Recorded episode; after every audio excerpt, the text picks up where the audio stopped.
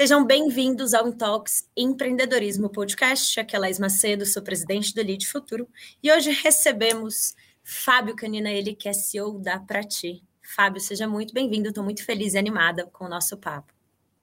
Muito obrigado pelo convite lá, vai ser um prazer compartilhar as experiências, os desafios e os erros né, cometidos aí. Espero poder contribuir bastante com o pessoal. E me conta, quem é Fábio Canina? Lá, obrigado pelo convite a gente divide a mesma jornada, né? Jornada empreendedora, as dores, a montanha russa, que é empreender todos os dias. Mas o Fábio, ele vem lá do interior de São Paulo, ele vem de uma cidade pequenininha chamada Amparo, é, tem 80 mil habitantes. Então, o Fábio, Fábio também é fruto é, de situações adversas da vida. Então, presenciei a falência da minha família, mas junto com essa falência veio muito carinho da minha mãe, que sempre acreditou na minha educação, que apostou que um dia eu chegaria lá. Muito carinho também da minha irmã, que me apoiou financeiramente para eu poder estar aqui também, porque empreender você passa uns maus bocados assim para conseguir chegar onde você chega. Então, Fábio nasceu lá em Campinas, viveu sua infância em Amparo, depois eu fui estudar em Campinas, mas também já morar em São Paulo. E aí eu tive passei 10 anos por uma carreira empre... uma carreira executiva lá. Então, fiquei 10 anos em grandes multinacionais, SAP, IBM, Price, até que em 2012 eu decidi vou, é, empreender a fundo mesmo. Eu sempre observei minha família empreendendo. E aí, em 2012, eu falei: eu preciso voltar, estava no meu sangue, eu precisava fazer isso. Então, a partir de 2012, eu comecei a aprender, entrei nessa jornada muito forte. E aí, vou contar um pouquinho aqui. Eu listei aqui 10 10 erros que eu cometi lá. Estão todos anotados aqui. 10 grandes erros que eu cometi, que se eu puder passar um, um pouco de dessa experiência que eu vivi, eu acho que é, é, é muito válido assim para quem está assistindo. Com certeza, quero saber sobre esses 10 erros. E eu queria começar aqui te fazendo já uma provocação. Talvez você já vá explorar um ou dois aí desses erros. Uhum. Que você começa contando da sua carreira, passando por empresas que todo mundo, especialmente né, na nossa época, sonhava, que era aquela carreira de IBM, de consultoria, de SAP. Então, para lá, você tão jovem, saindo da faculdade, né? Ontem você me, me contou, inclusive, que nem estagiário você foi. Então, uma carreira extremamente precoce, bem sucedida, né, para os nossos parâmetros naquele momento. Então, qual foi a sua motivação de um Fábio que possivelmente com uma pouca idade já tinha, já ganhava um bom dinheiro ali diante dessa carreira que estava começando em lugares tão desejados, para largar tudo e empreender? Teve uma virada de chave? Porque motivação financeira, que tende a ser a motivação empreendedora, especialmente por quem empreende por necessidade, uhum. aparentemente não foi. De onde veio isso? Tem lá, e são os dois primeiros pontos, os dois grandes erros que eu cometi já, já nesse, nesse início, né? O primeiro lá foi que eu, que encontrei. Foi falta de propósito. Então, assim, o que, que, eu, que, que eu percebi, assim, nessa, nesse começo de carreira, assim, lá? Por ter visto, né, é, essa fase dolorida na minha família, né, que foi atravessar essa, essa crise financeira, eu precisava de qualquer jeito... Arrumar uma forma de ganhar dinheiro, né? Me virar e tudo mais. Então, eu simplesmente tentei buscar um caminho que me trouxesse um retorno onde eu pudesse pagar minhas contas, pagar minha faculdade, é, ajudar um pouco também dentro de casa. Então, eu simplesmente arrumei um emprego lá. Então, se você me perguntar assim, ah, mas era o emprego que você queria? Hoje, olhando para trás, não. Mas era por uma situação de necessidade que eu realmente precisava me virar e e abraçar é, realmente um, um, trabalho. E aí o grande ponto que eu trouxe aqui, acho que é o primeiro, quando você trabalha sem propósito lá, você trabalha só pelo dinheiro, o que acontece é você vai, você acorda todo dia e você começa a fazer reflexões do, no sentido de por que, que eu tô, por que, que eu tô indo lá, eu não tô feliz, eu não tô contente com esse trabalho, é, ele simplesmente é um, eu estou simplesmente pagando pagando contas, mas eu não estou vendo motivação para eu realmente seguir adiante. Então, o que, que eu observo assim de outros empreendedores, até de outros amigos, é de que realmente lá, se você não acorda, olha para o espelho e fala, eu realmente amo o que eu estou fazendo, a vida vai bater tão forte que a hora que, que você cair, você não vai ter força para levantar, porque você não está você não, você não tá apaixonado pelo aquilo que você está fazendo, parece até um pouco de clichê, né, do, do, do, do que eu estou falando, mas a vida, a vida, ela chega uma hora que ela bate muito forte, né? E se você não tiver realmente muito preparado, muito apaixonado pelo que você está fazendo, você desiste no meio do caminho. Então, a falta de propósito lá nesse, nesse começo foi um dos motivos que me fez é, mudar de vida. O segundo lá foi que, por ser muito jovem, com uma responsabilidade muito grande, eu estava tocando um projeto no Rio de Janeiro, né? Eu gerenciava mais de 100 pessoas, eram milhões de reais sobre meu, meu, minha responsabilidade e eu era a pessoa mais nova do projeto.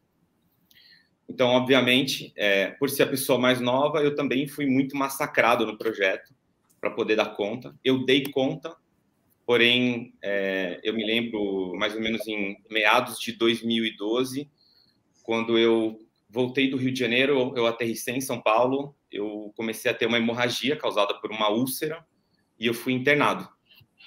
Então, eu fiquei três dias na UTI. Foi um período muito difícil, né, de você estar, tá, de fato, dentro de um, de um hospital e você olhar para trás e falar, puxa, será que valeu a pena? E o que eu vejo hoje, esse é o segundo ponto que eu queria trazer aqui, é o burnout. Quantas pessoas não passam por isso, quantas pessoas não se sentem sufocadas, com crise de ansiedade, com, com, com a vida espremendo de alguma forma, o trabalho apertando. E para e eu poder é, é, atravessar tudo isso lá, eu simplesmente naquele momento eu falei: tudo que eu conquistei até aqui talvez não faça sentido, talvez não tenha valido a pena, a remuneração financeira que eu estava tendo ali falta de propósito, eu, uma crise de ansiedade gigante, a úlcera. Eu falei, tá na hora de eu rever minha vida, tá na hora de eu mudar, tá na hora de eu tomar um novo, um novo, novo destino. E a mudança sempre dói, né, lá? Você um, uma carreira promissora. Então eu estava na Price nessa época, tinha muito apoio para poder virar sócio. Talvez hoje eu seria um sócio de uma de uma Big Four, de uma multinacional. Mas naquele momento eu falei, eu preciso mudar minha vida e eu não sei como é que eu vou fazer essa mudança. E foi daí que eu é, liguei para um amigo, meu amigo mais excêntrico, que é muito ligado para o lado da meditação, para né, esse lado mais espiritual. E eu falei, Edu, estou passando por isso, o que, que você me recomenda? Ele falou assim, olha só, Fábio, por que, que você não faz uma pausa? É, tem alguns retiros de meditação que acho que podem te ajudar muito. E eu fiz isso lá, eu fiquei uma semana no Réveillon, isolado, é, fazendo as práticas de meditação, mas também fiz uma regressão muito grande, me conhecendo, autoconhecimento, voltando para a infância, voltando para presente, voltando para futuro. E aí, nesse momento, eu fiz minha transição de carreira, onde eu decidi realmente parar o que eu estava fazendo né, no mundo corporativo e voltar para a jornada empreendedora. E aí, isso me trouxe uma luz muito grande de que eu realmente deveria voltar para esse caminho. Então, esses são os dois primeiros pontos que eu queria trazer lá, que foi o grande baque da minha vida para a grande mudança para o empreendedorismo.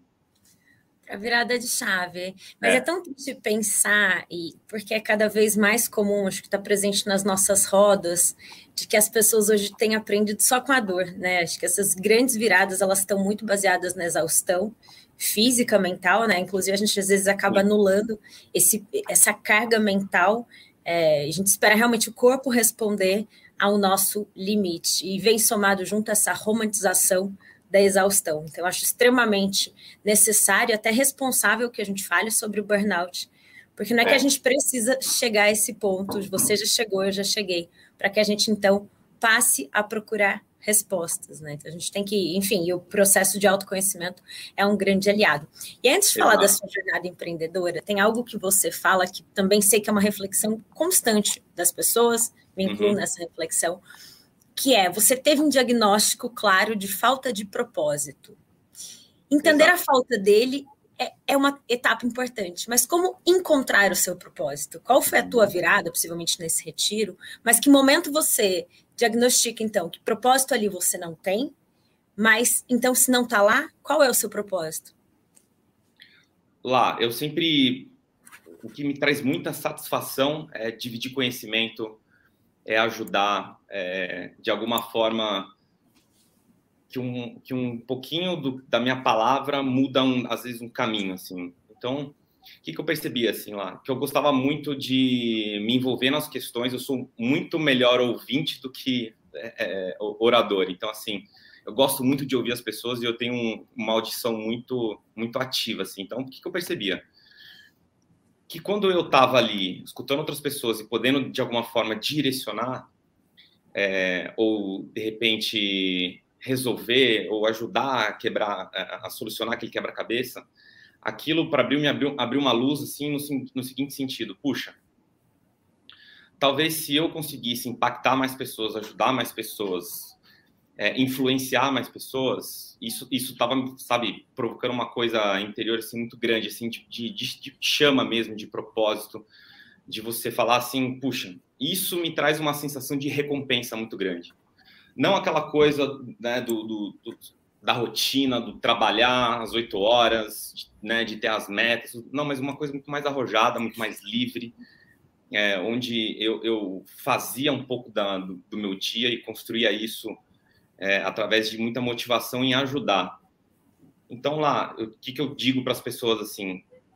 Insiste, né? Não se acomoda hoje no que, no, naquilo que você está fazendo, naquilo que você está no, no, caminho, por mais cômodo que ele esteja, por, por maior que esteja sua remuneração, porque a vida, a vida realmente ela é muito curta assim lá. Então, se você se, uma, se a chavinha vira, né? E se você não está fazendo aquilo que você ama, então às vezes não dá tempo. Então acho que a pergunta que você faz é a seguinte: é, tinha um professor de MBA que ele dizia assim: se você tivesse 24 horas de vida, assim, né? O que, que você faria?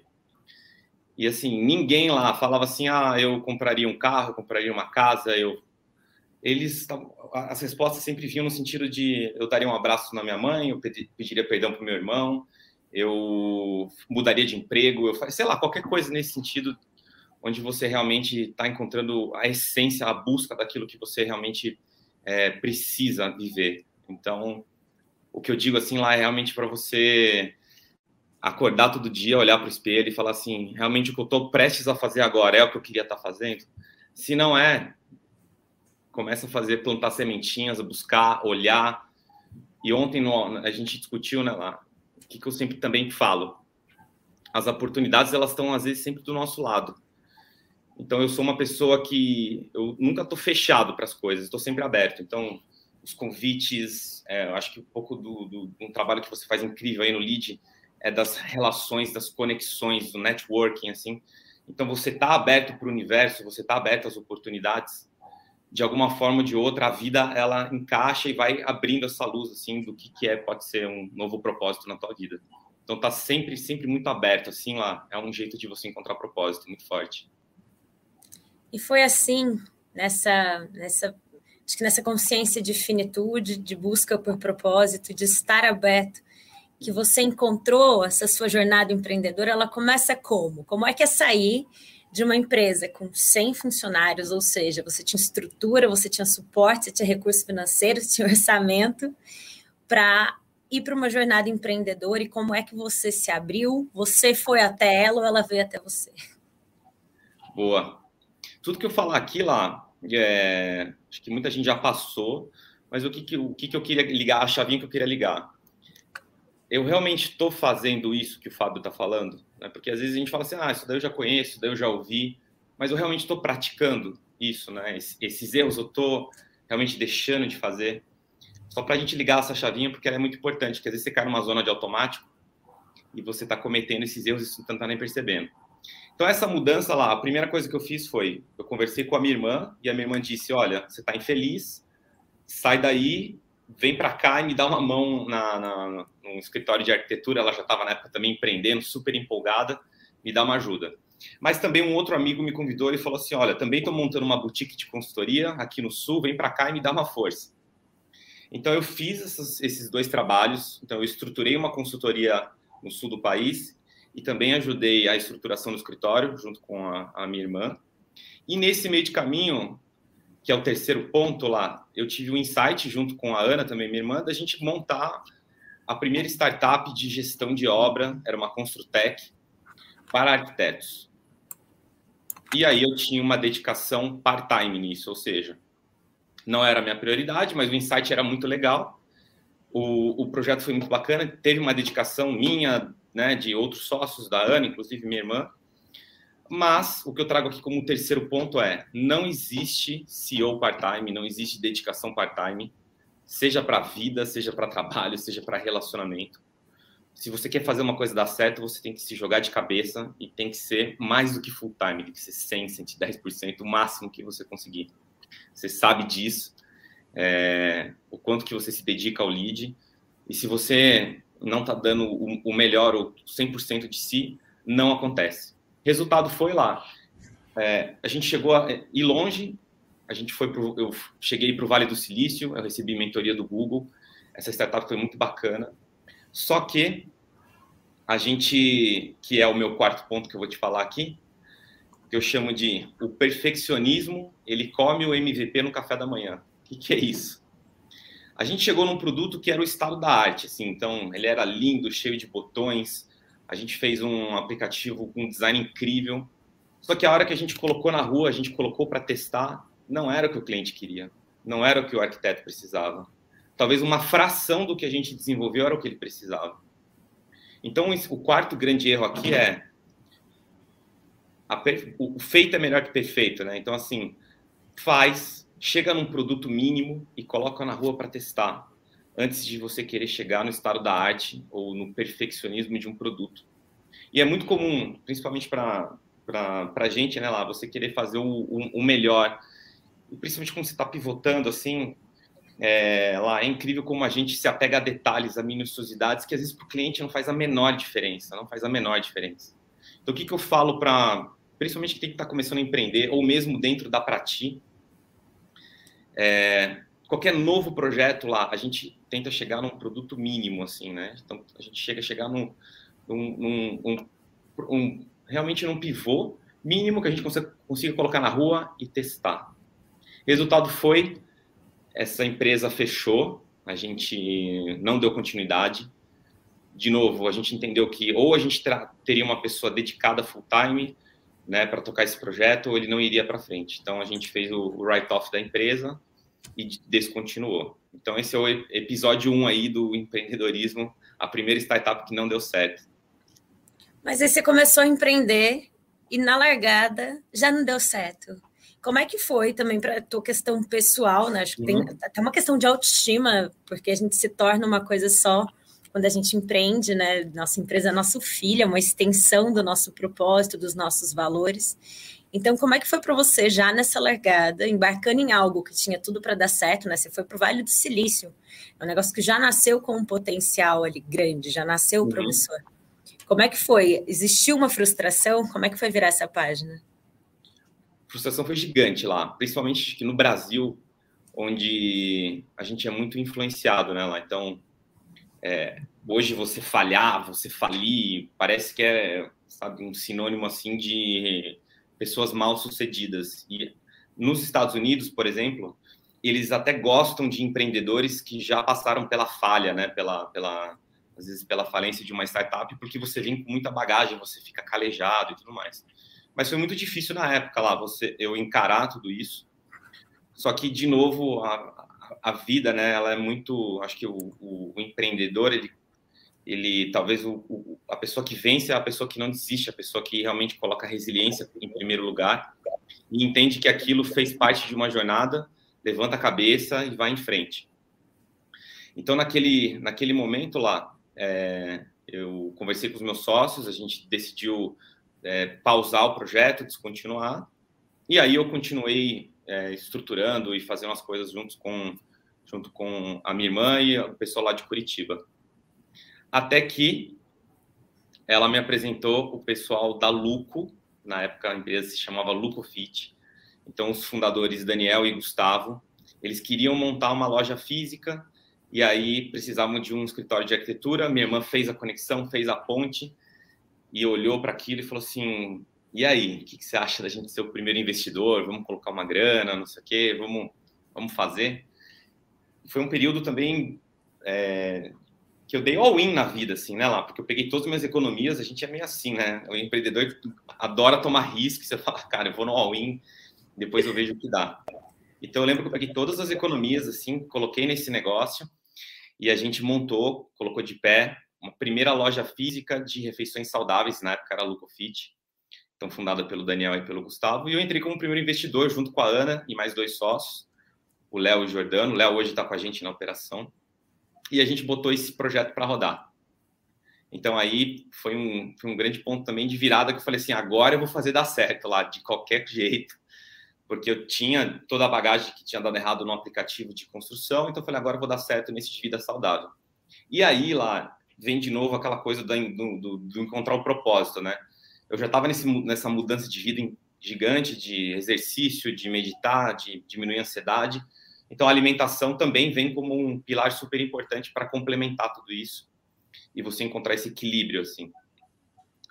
Então, eu entrei de cabeça, eu fui desde gerente ali do, do restaurante, eu servi as mesas, eu falei assim, eu vou aprender de cabeça, do começo ao fim esse negócio, e eu vou me jogar de cabeça, eu quero fazer isso aqui acontecer.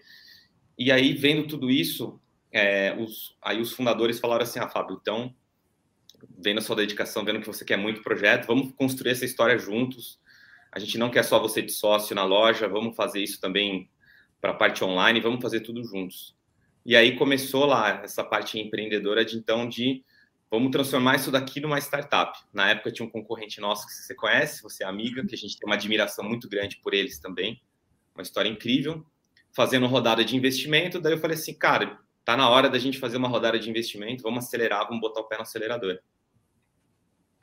Então, é, nesse momento lá, a gente, eu, eu comecei a conduzir essas rodadas de investimento e aí a gente transformou o negócio, a gente mudou para uma estrutura fabril, uma cozinha grande, a gente é, trouxe um profissionalismo muito grande para dentro da empresa, até que no final de 2020 né, no começo de 2020. Aí, junto com o pessoal, eu liderei uma rodada e a gente acabou fazendo a venda da empresa para o grupo Sapori. E aí foi um momento muito incrível de realmente fazer a saída. Acho que todo, todo empreendedor tem um pouco desse sonho da saída, né? O que, que acontece quando você faz a venda, o que, que muda e tudo mais.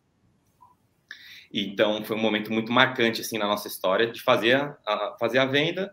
E aí hoje a gente é hoje é executivos dentro da Prati, a gente mudou de nome, daqui a pouco a gente fala um pouquinho de rebranding, mas hoje a gente segue como executivos, eu, eu, eu comando a empresa, tem um time que eu tenho muito orgulho de comandar, são quase são 70 pessoas lá dentro, então é um time que eu tenho muito orgulho de comandar lá. Long short story, é, é, é por aí que eu...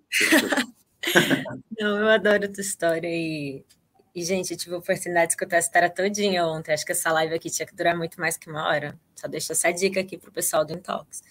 Mas, Fá, é, quando você foi para a rua né, captar dinheiro ali, era o momento era de necessidade, vocês precisavam de recurso financeiro. E como é que foi a chegada deste primeiro dinheiro de terceiros, assim? Porque essa é uma ansiedade do empreendedor. Você tem aquele diagnóstico claro de não, é um momento, a gente está super bem, vamos trazer dinheiro para investir, crescer, ou vamos buscar dinheiro para sobreviver. Uhum. Qual era o cenário de vocês naquele momento e como foi interagir, priorizar, gerir este recurso que chegou então naquele momento que vocês, quero saber, tanto precisavam, se precisavam? Perfeito, lá. Esse é mais um dos pontos aqui. Tem o famoso smart money, né? E eu chamo que eu brinco que a gente fez o dump money. A gente pegou o dinheiro burro, assim, porque todo a gente, principalmente um empreendedor no começo, assim, ele fica muito vislumbrado de que ele precisa de capital a todo a todo custo, né? De, de qualquer maneira. Então, lá em 2018, lá quando a gente fez a primeira captação, a gente levantou um bom dinheiro, só que a gente fez muita besteira, a gente errou muito lá. Porque a gente não tinha um plano de negócio consistente, porque a gente não tinha uma certeza e uma clareza da onde investir, do que trazia mais tração para o negócio, do qual canal fazia mais sentido aplicar o dinheiro. Então, o que a gente fez foi uma série de erros que no final de 2018 para 19 ligou um sinal vermelho gigante e a gente tomou um susto. Caixa está acabando. E eu acho que muito empreendedor aqui, principalmente é, para quem está começando, passa por isso muitas vezes, né? Aquele, aquele susto do tipo, e agora? O dinheiro vai acabar? O que, que eu faço? Como que eu, como que eu capto mais recurso? E como que eu vou pagar a, a folha de pagamento dos funcionários. Você entra num módulo de desespero muito ruim e na maioria das vezes você acaba fazendo, não acaba fazendo um bom negócio.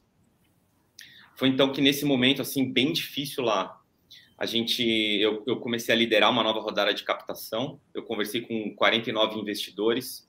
Então eu realmente saí à rua é, buscando realmente esse capital.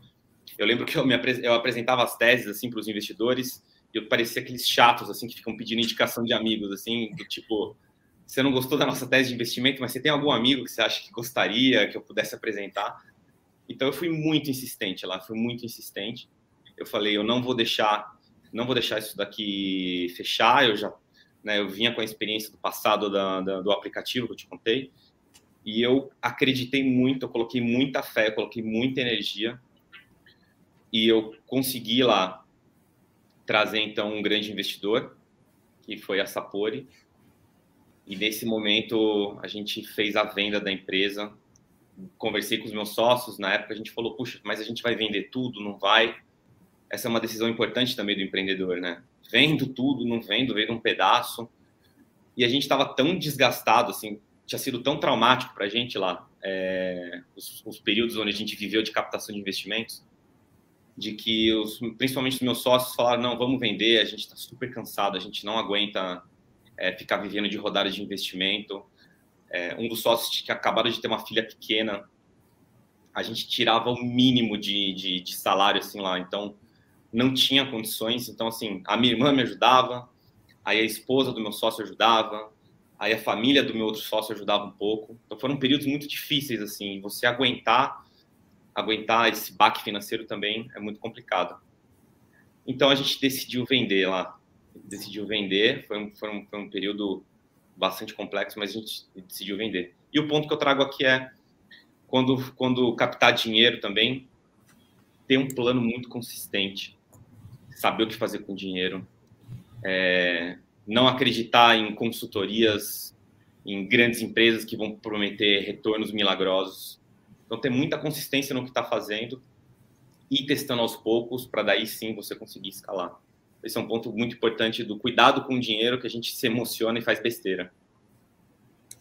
Empreendedorismo e vida real, é isso que me refiro. Eu acho tão importante a gente falar sobre isso, porque né, a gente consome muito conteúdo empreendedor e quanto ilusório é a mensagem que as pessoas ecoam por aí. Né? É muito raro quem não passou por uma jornada como a sua, eu me identifico muito, já passei por muitas situações parecidas de falta de recurso, ou quando o recurso existe, não saber por onde, onde investir, pessoas, processos, e, e, falhar e tomar decisões erradas, porque as decisões são solitárias, né?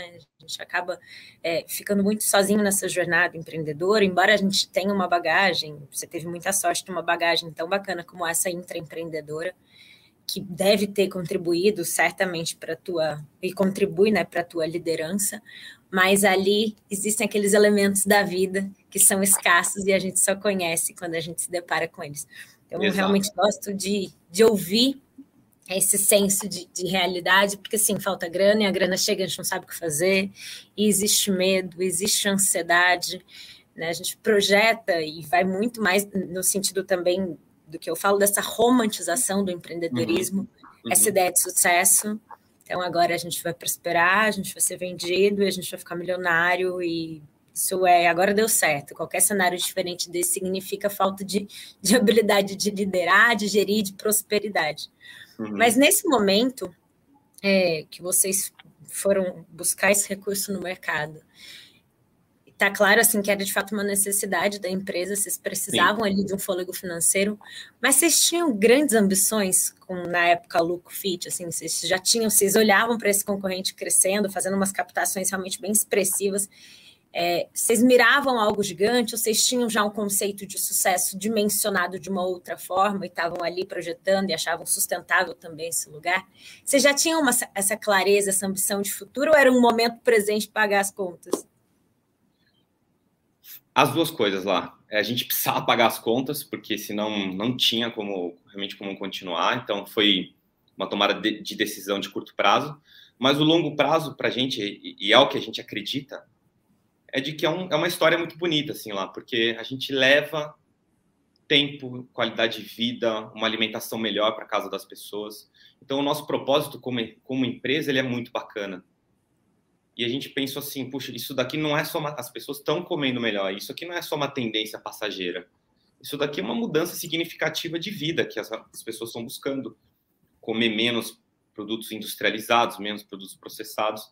Então a gente sempre achou que a gente fosse ser grande lá. Óbvio, né? Observando os outros concorrentes, a gente via o quanto que o mercado tem demanda para o nosso produto, mas a gente falou, a gente, né, sempre combinou, sempre conversou entre os sócios de que a gente queria levar isso para o máximo de pessoas possível. Então, a gente tinha essa ambição de ficar muito grande, sim. Com, com a venda e com a escala que um grande investidor poderia dar para a gente, no caso a Sapori, esse sonho começa a ficar mais tangível. Né? Então, é, dando um pouco de parâmetros de, de, de, de, produção. Hoje a gente entrega aproximadamente 70, 80 mil refeições por mês e o nosso investidor ele produz 1 milhão e 300 mil refeições por dia, né? do Acre ao Rio Grande do Sul. Então, se a gente pensou, puxa, se a gente conseguir entrar em toda essa cadeia, se a gente conseguir construir uma história juntos, levando alimentação saudável para todo mundo, a gente pode ser muito grande sim lá. Esse é o nosso plano, esse é o nosso desejo, esse é o que a gente está construindo hoje junto com a Sapori. E a gente está se aproximando disso. A empresa está crescendo bastante, tem sido bastante consistente tudo que a gente tem entregue, temos feito as metas assim. Mas de novo lá, eu acho que eu eu pego o gancho do que você falou da romantização, né? Eu hoje falo, né, sem aquela ansiedade que eu tava quando o dinheiro estava acabando, sem aquela agonia, né? Mas assim, não tem não tem atalho, não tem bala de prata, não tem caminho mais curto. O que tem é muito suor, tem muita dedicação. Se você, de novo, não está com um propósito muito forte, no meio do caminho você pensa em desistir sim. Vários momentos eu pensei em desistir. Para isso você também tem grandes amigos, né? Família, grandes amigos que te apoiam e falam, cara, não desiste. Você chegou até aqui, vai. Então isso é muito importante também. Você estar tá munido de de, de, de, pessoas que acreditam em você, isso é muito importante. Mas, de novo, o, o empreendedorismo não, não tem romantização. Se você olha hoje para a estatística, ela joga contra você. Então, assim, hoje, eu não sei qual é a estatística, mas eu aposto que é uma minoria dos, empre dos empreendedores que conseguem fazer dar certo. O nosso país ele é extremamente complexo, não tem incentivo, então é muito difícil você lutar contra a estatística. Mas, no fundo, lá, é, o que a gente está discutindo aqui é a vida real. Então, essa montanha russa maluca que foi para chegar até aqui, valeu muito a pena, você sai muito mais forte, sai com as cicatrizes, mas se você entender que essa cicatriz é para te deixar mais forte, isso, isso olha para trás vale muito a pena, assim, sabe? Nada como ter a maturidade como uma grande aliada do empreendedor, né? Exato. Muito bom te ouvir e, e, receber essa, essa consciência, essa maturidade, este autoconhecimento refletido aí na sua jornada, no seu negócio. Mas aí tem outra coisa que me chama atenção, né? Você tinha ido buscar, então, investidor, no meio do caminho você encontrou oportunidade de ser comprado ali pela Sapori, uma empresa uhum. né, com uma história inquestionável. Ao mesmo tempo, estamos falando de uma empresa extremamente tradicional, que se entrega mais de um milhão de refeições dia, está mais que validado o seu modelo de negócio. Então, como é que foi esse processo de chegar ali com uma filosofia de startup, outros valores, essa dinâmica muito mais ágil, é, uma outra proposta também de negócio. Como é que foi essa integração? Como é que foi essa chegada? Foi e é essa relação aí com a Sapori e com os investidores? Boa, lá, esse é um outro ponto que eu coloquei aqui, que eu chamei de a falta de ideia com o investidor, no começo da relação quando, quando você está numa negociação muito grande lá, você tem muito medo de desgastar a relação, de se expor, de colocar suas condições. E isso hoje, com mais maturidade, na época eu não tinha, é algo imprescindível de você colocar realmente, cara, quais são as condições mínimas para você fazer uma negociação? Olha, isso daqui eu não abro mão, isso aqui eu posso flexibilizar e isso daqui eu posso ceder. Então, ter sempre essas três coisas. E principalmente aquilo que você nunca vai abrir mão. A gente não fez isso de forma tão contundente. Então, quando a gente foi para o dia a dia com um grande investidor, o choque cultural é gigantesco. Ele é gigantesco, porque a gente traz a mentalidade disruptiva, a mentalidade inovadora, versus o negócio tradicional, o negócio mais conservador, né, o pensamento mais é, rígido. Então, assim, o choque foi muito gigante, o desgaste foi enorme. Ah, o, que, o, o, que trouxe muita luz assim nesse caminho foi que o fundador da Sapori, o Daniel Mendes, é uma mente brilhante. Então, em termos de cabeça para inovação, está aberto para novas coisas. Ele faz parte do LEAD também, ele é um dos grandes apoiadores do teu trabalho. Então, ele sempre teve muito essa cabeça. Obviamente, ele tem que respeitar os executivos que ele tem dentro de casa, e a gente não pode criar uma agenda de conflito a partir disso. Mas, na minha função ali, comandando é, uma startup dentro de um grupo gigante e tradicional como esse, foi uma relação de muito desgaste. E se eu pudesse passar uma, uma recomendação, uma dica para quem está em um momento de negociação ou, ou pensa em fazer isso, é realmente alinhar muito bem os pontos antes de fechar a negociação. De trazer esses executivos para perto e de alguma forma é, entender a realidade deles. Não adianta também só, ah, deixa eu explicar como é que funciona a realidade de uma startup, uma coisa meio arrogante, mas também entender a realidade deles e tentar chegar num bom consenso de alinhamento já no começo da relação lá. Eu tenho certeza que, principalmente eu, se eu tivesse feito isso desde o começo, sentado, entendido também quais são as motivações, dores, problemas do outro lado e ter feito esse alinhamento, tenho certeza que teria sido muito menos doloroso. Hoje a relação ela é saudável, a gente se entende, a gente tem uns reportes, a gente tem muito compliance, tudo a gente tem que reportar. Então, foi uma construção que foi feita aí dois anos para chegar no ponto que a gente está chegando agora, que eu acredito que, que, é um erro que a gente comete, a gente poderia ter evitado lá no começo se tivesse tido bom, uma boa conversa. De novo, acho que relacionamento, diálogo é sinônimo sempre de, né, de, de você manter uma relação sempre mais saudável, né, lá sempre conversar. Com certeza, aprendam com isso, pessoal. Às vezes a gente está tão seduzido, né, por aquele momento é.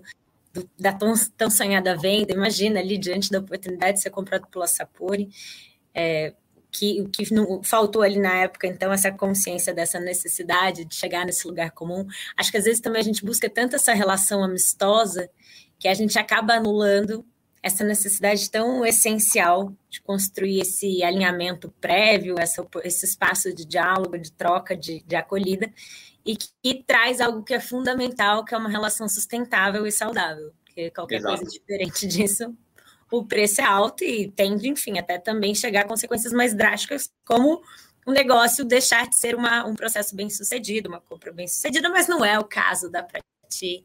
A gente está vendo aí dois anos depois é, os comentários positivos do Fábio. Eu estava olhando aqui os comentários e, e, super legal o pessoal interagindo e falando muito sobre propósito. É, é, um tema tão, tão bacana da gente explorar, acho que vale, enfim, entrarmos em, outras, em outra oportunidade nessa temática. É, acho que a pandemia também, né, diante desse conceito de finitude aí validado e tão exposto por tudo que nós vivemos, nos fez refletir mais sobre o nosso propósito. E não acredito que a gente vai falar de propósito profissional e pessoal, somos uma coisa só, o que nos move, nos guia numa única direção, numa única entidade. Então, acho um tema muito legal, estou adorando os comentários, pessoal. E aí tem uma pergunta aqui do Edu Azevedo, vou trazer ela aqui antes da gente poder falar um pouquinho mais de para ti, que é essa visão mais flexível de vocês tem algum impacto na Sapori? Vocês conseguem levar inovação para o controlador? Lá tem, tem sempre é uma semente, né, de, de novas ideias assim, né, o nosso trabalho. Então, principalmente pela cabeça do, do fundador, do Daniel Mendes, de colocar dentro do grupo como, olha só, hoje a gente tem 25, quase 30 anos de história, né, de restaurantes corporativos. Qual é, qual é o próximo passo do mercado de alimentação? Então, não só a gente, né, como o Rodrigo também da Zite, que fez é, a conversa contigo. Então, levar uma loja autônoma, levar uma refeição congelada B2C para dentro da casa, do trabalho do, do, do, do cliente, também é visto como uma semente de inovação dentro do grupo. Então, se você pensa hoje em estratégia, é, eu diria assim lá, então para quem está indo para debaixo de uma estrutura como essa, sempre leve um discurso muito mais estratégico do que financeiro. Então a gente às vezes fica nessa prerrogativa de ah, vai ser muito grande, vai valer muito, vai ganhar muito dinheiro, Mas e dentro do, do né, dentro, quando você está dentro de uma grande estrutura, o que, que isso traz de estratégia? Quão estratégico o cliente está enxergando o mercado? Se você vai é, fazer um IPO ou não, quanto que o mercado vai enxergar as suas iniciativas de, de, de inovação dentro do grupo? Então, o que eu falo, respondendo um pouco dessa pergunta, é tentar fugir um pouco da prerrogativa do precisa dar retorno a qualquer custo, do quão estratégico é, e também eu acho que o que muito necessário lá, se eu pudesse voltar e reafirmar o ponto de volta, principalmente com os líderes da grande companhia e alinha, né, um pouco do cara, olha o quanto de inovação que a gente está fazendo. Esse dinheiro está vindo para cá, tá, mas olha o que a gente está construindo dentro do grupo, que a gente pode abrir de possibilidades e oportunidades. Está respondido aí, Edu. Ótima pergunta. Obrigada pela contribuição. É, e falando um pouco de para ti, né, vocês passaram por um movimento bastante ousado, até mais que comprovado, quanto o movimento de rebranding ele tem um prejuízo já calculado para os negócios. É, de onde veio esse diagnóstico da necessidade né, da mudança da Lucfit para ti? E como é que isso aconteceu aí dentro? Foi bom? Foi ruim? Como é que as coisas estão? Porque foi uma mudança recente, né?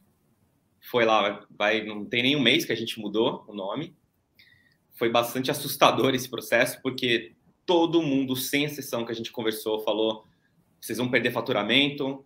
É, o cliente online ele é super sensível, porque diferente de uma loja física, o cliente online entra no site, ele não caiu onde ele queria, ele vai embora, ele sai da tua página. Então a gente se preparou para o pior lá. A gente realmente se preparou para perder 50% de faturamento. A decisão da mudança do nome, a gente entendia que o fit carrega um, uma percepção de restrição. Ah, puxa, comida fit, aquela coisa sem graça, né? Vou comer né, uma comida sem sal, sem muito sabor. E o, e o, nosso DNA é carregado de muito sabor, a comida é super gostosa, a pessoa se surpreende. Então a gente falou assim: vamos sair desse campo restritivo e vamos para uma coisa muito mais permissiva, uma coisa que vai é, ajudar as pessoas a terem uma vida mais prática, uma comida muito mais democrática uma comida onde vai levar praticidade para o dia a dia das pessoas. E com isso a gente entendeu que existia uma persona muito maior que a gente poderia atender. Então a decisão por Prati, de fato, é a decisão de uma comida que é para todo mundo, democrática. Então a gente dentro da Prati vai ter a linha Fit, mas não só a linha Fit, vai ter várias outras linhas. Então a gente está constru...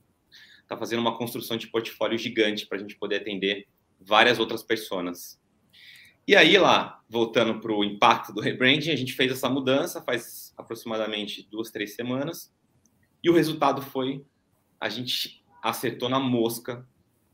O faturamento ele não caiu, ao contrário, a gente sentiu um aumento de 20%, 30% no aumento da, da, do faturamento. Ou seja, isso tudo é mérito, com certeza, de, da equipe de marketing que se aprofundou, que fez benchmark, que estudou, que fez uma transição lá, que eu acho que isso é uma, é uma grande lição aprendida aqui dentro. Vai trocar de nome? Faz um pouquinho de cada vez, não troca de uma vez. Então a gente fez uma transição, são seis meses que a gente está anunciando a troca de, de nome, mudou a embalagem, depois foi mudando o Instagram, depois foi mudando o site, até que deu muito certo, a gente está muito contente. Com certeza deve ser um dos cases aí, eu fiquei muito feliz com todo o time que conduziu esse projeto.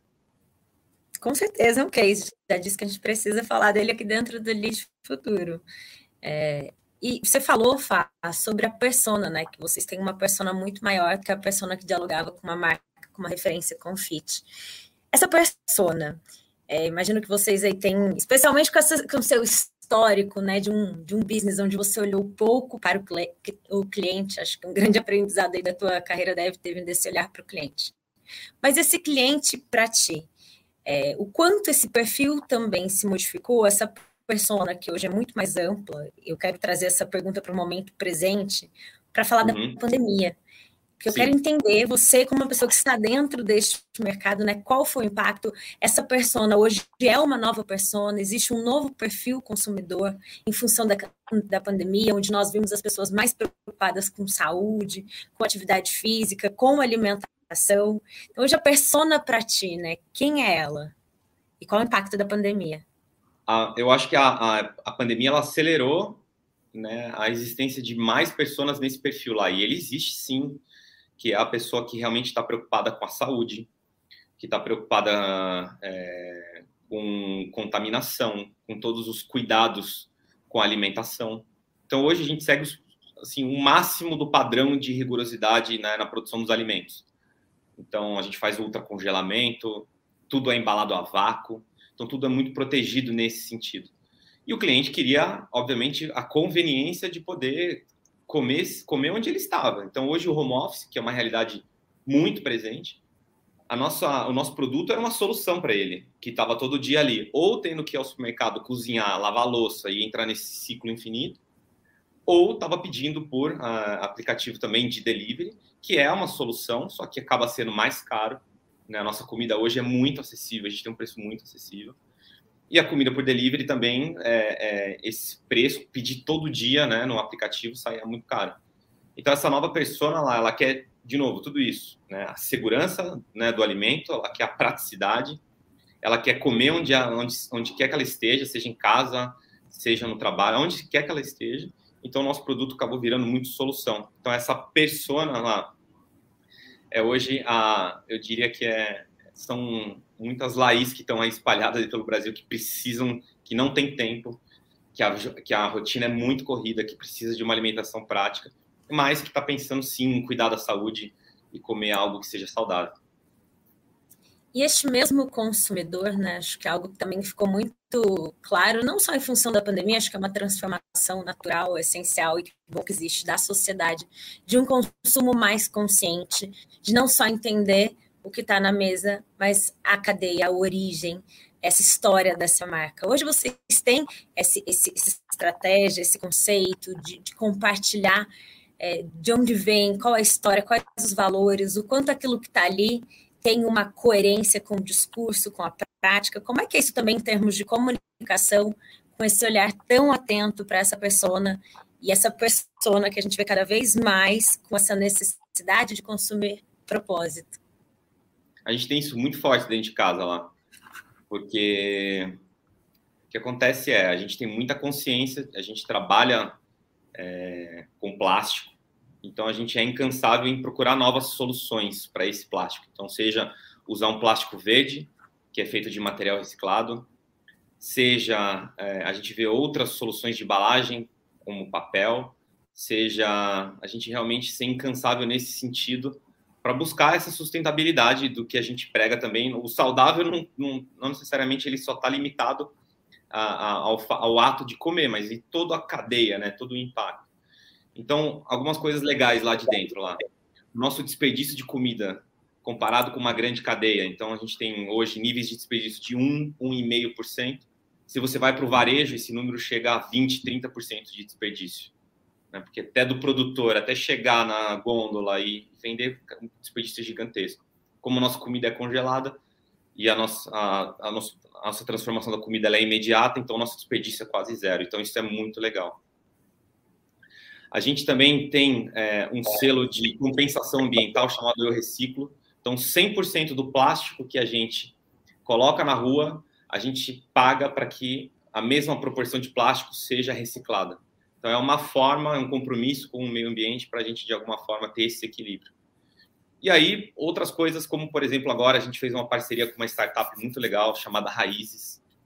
A gente começa a colocar produtos orgânicos dentro da nossa refeição.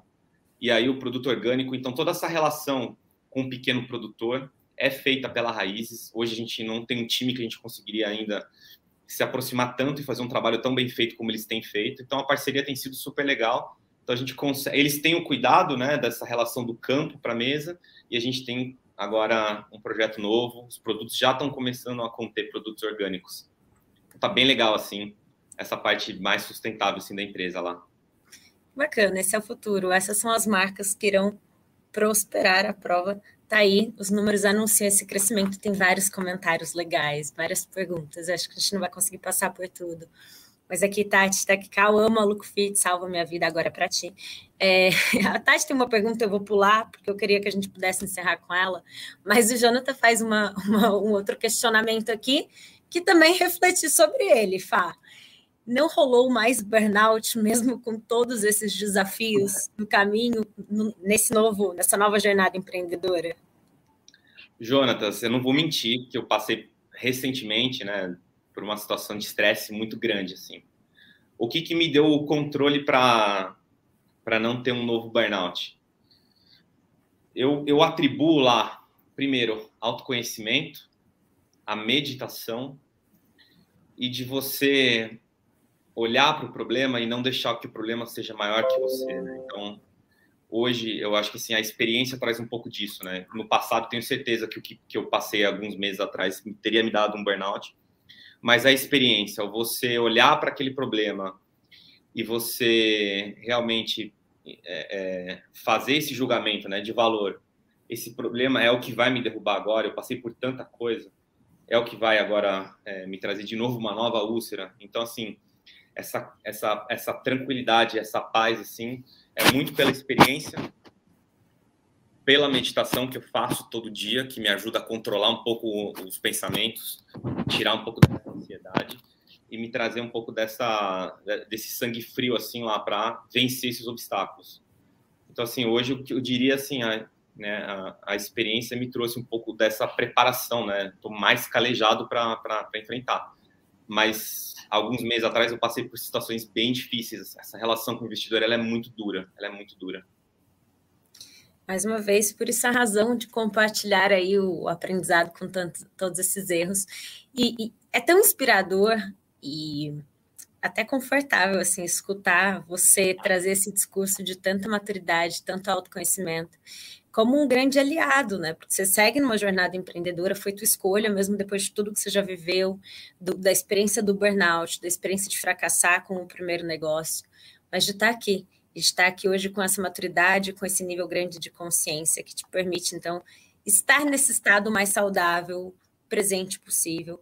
E aí eu estou dizendo isso porque acho que a gente teria um, um, ambiente empresarial, né, um ecossistema empreendedor muito mais saudável e, consequentemente, próspero, se a gente olhasse com muito mais é, cuidado para essa questão de saúde física, saúde mental, para esse processo de autoconhecimento, acho que a gente canibaliza tanto né, o mercado, essa necessidade essa, do crescimento do sucesso e da velocidade, que a gente anula o principal, que é aquele CPF, que carrega aquele CNPJ.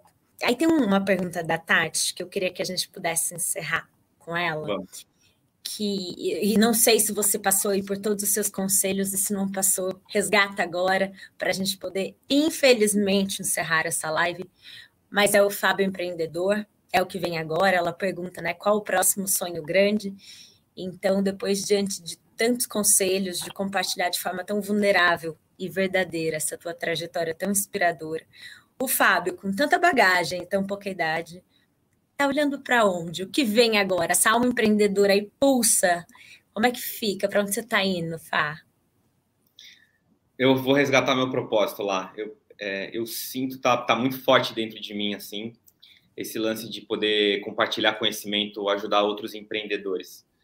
Então, muito provável eu vá para alguma estrutura onde eu possa ajudar mais pessoas assim lá.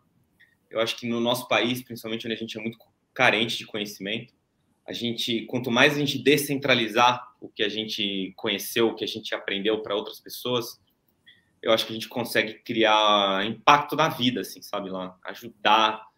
Então, seja seja através de trabalhos voluntários, que é uma, é uma vontade e eu, eu, eu já eu já comecei a me jogar nessa iniciativa agora, recentemente, seja para também ajudar outros empreendedores né, com um pouco de conhecimento que eu acumulei, ainda falta muito chão, eu, eu, me considero ainda puta, um aprendiz ainda, mas assim, tem algumas coisas que eu já passei que eu acho que eu posso ajudar outras pessoas, assim, que vão evitar de quebrar cara, que vão ajudar a mitigar um risco, então eu acho que eu quero, eu, eu quero ir para esse caminho, assim, sabe, né? seria um grande próximo passo na minha vida. Se você me permitir lá, o último ponto que eu coloquei, então, da, da das recomendações, tem um amigo que chama Fernando, que ele é o CEO da Belief, que ele fala assim, Fábio, confia na vida. Mas o que é confiar na vida, né? Quer dizer que deixa as coisas acontecerem, espero que uma hora vai dar certo? Não é isso. Às vezes a gente está é, numa situação, às vezes tá tão escuro, a coisa está tão, né? Você não consegue enxergar a luz e de alguma forma a vida vem e ela te abre uma janela, ela te abre uma porta e de repente os pontos se conectam de alguma maneira. Então, que ele sempre me fala é assim, Fábio, confia na vida. De alguma, de alguma forma, isso, isso vai dar certo. E aí lá, de novo, reforço aqui, né, do, do lance do cuidado com, com esses mega empreendedores que falam as 10 receitas do sucesso, é, o caminho, né, o atalho para não sei o quê. Isso, assim, se você olhar e chegar muito perto, realmente você vai ver que é um, que é um, que é um castelinho de areia, assim, que é um castelinho de cartas, ele desmancha. Então, eu já dizia, né, o princípio da infelicidade, eu acho que é, é a comparação lá. Não se compare, cuidado com rede social. O teu caminho é único, o teu caminho só você conhece. Então evita de ficar a todo momento em Instagram é, se comparando, ah, porque tal pessoa ganhou tanto com tal carro. Às vezes o carro nem é dele, às vezes o, carro, o helicóptero é alugado, sei lá. Cuidado com isso. Então, assim, a sua história é única. Construa tudo com muito amor, com muito propósito, que um dia eu tenho certeza que você vai chegar lá. Porque quem tem fé é, alcança. Não adianta lá, é uma coisa impressionante o quanto que você acreditar, você emanar essa energia, de alguma forma a vida ela vem, ela confia e ela, ela, ela traz o que você está tá buscando, de, um, de alguma forma ou de outra. Me encontro, me inspiro nas suas palavras. Acho que a gente não tinha como terminar melhor essa live. É, sinceridade admirável. Eduardo Azevedo, não se compara ao que outra pessoa é hoje, mas sim com quem você foi ontem.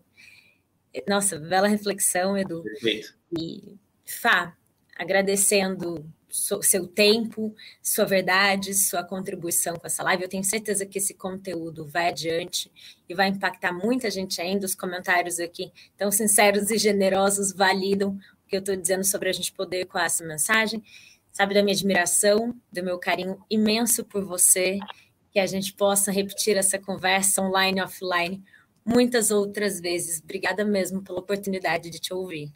Obrigado você lá de estar aqui pelo convite. Espero que tenha jogado uma sementinha aí de inspiração para outros empreendedores, outras pessoas que desejam empreender. Tem todos os meus contatos aqui. Eu vou ficar muito grato se me procurarem para eu poder de alguma forma ajudar e compartilhar esse conhecimento. Com certeza. Bom, pessoal, muito obrigada a todo mundo que nos acompanhou. Obrigado aos comentários, a contribuição aqui. Deem uma olhada nos comentários, especialmente do LinkedIn, que eu não sei se o do YouTube também está aparecendo aqui, mas tem dicas de livro, tem vários comentários legais. Obrigada a todo mundo que nos acompanhou e até o próximo Talks Empreendedorismo.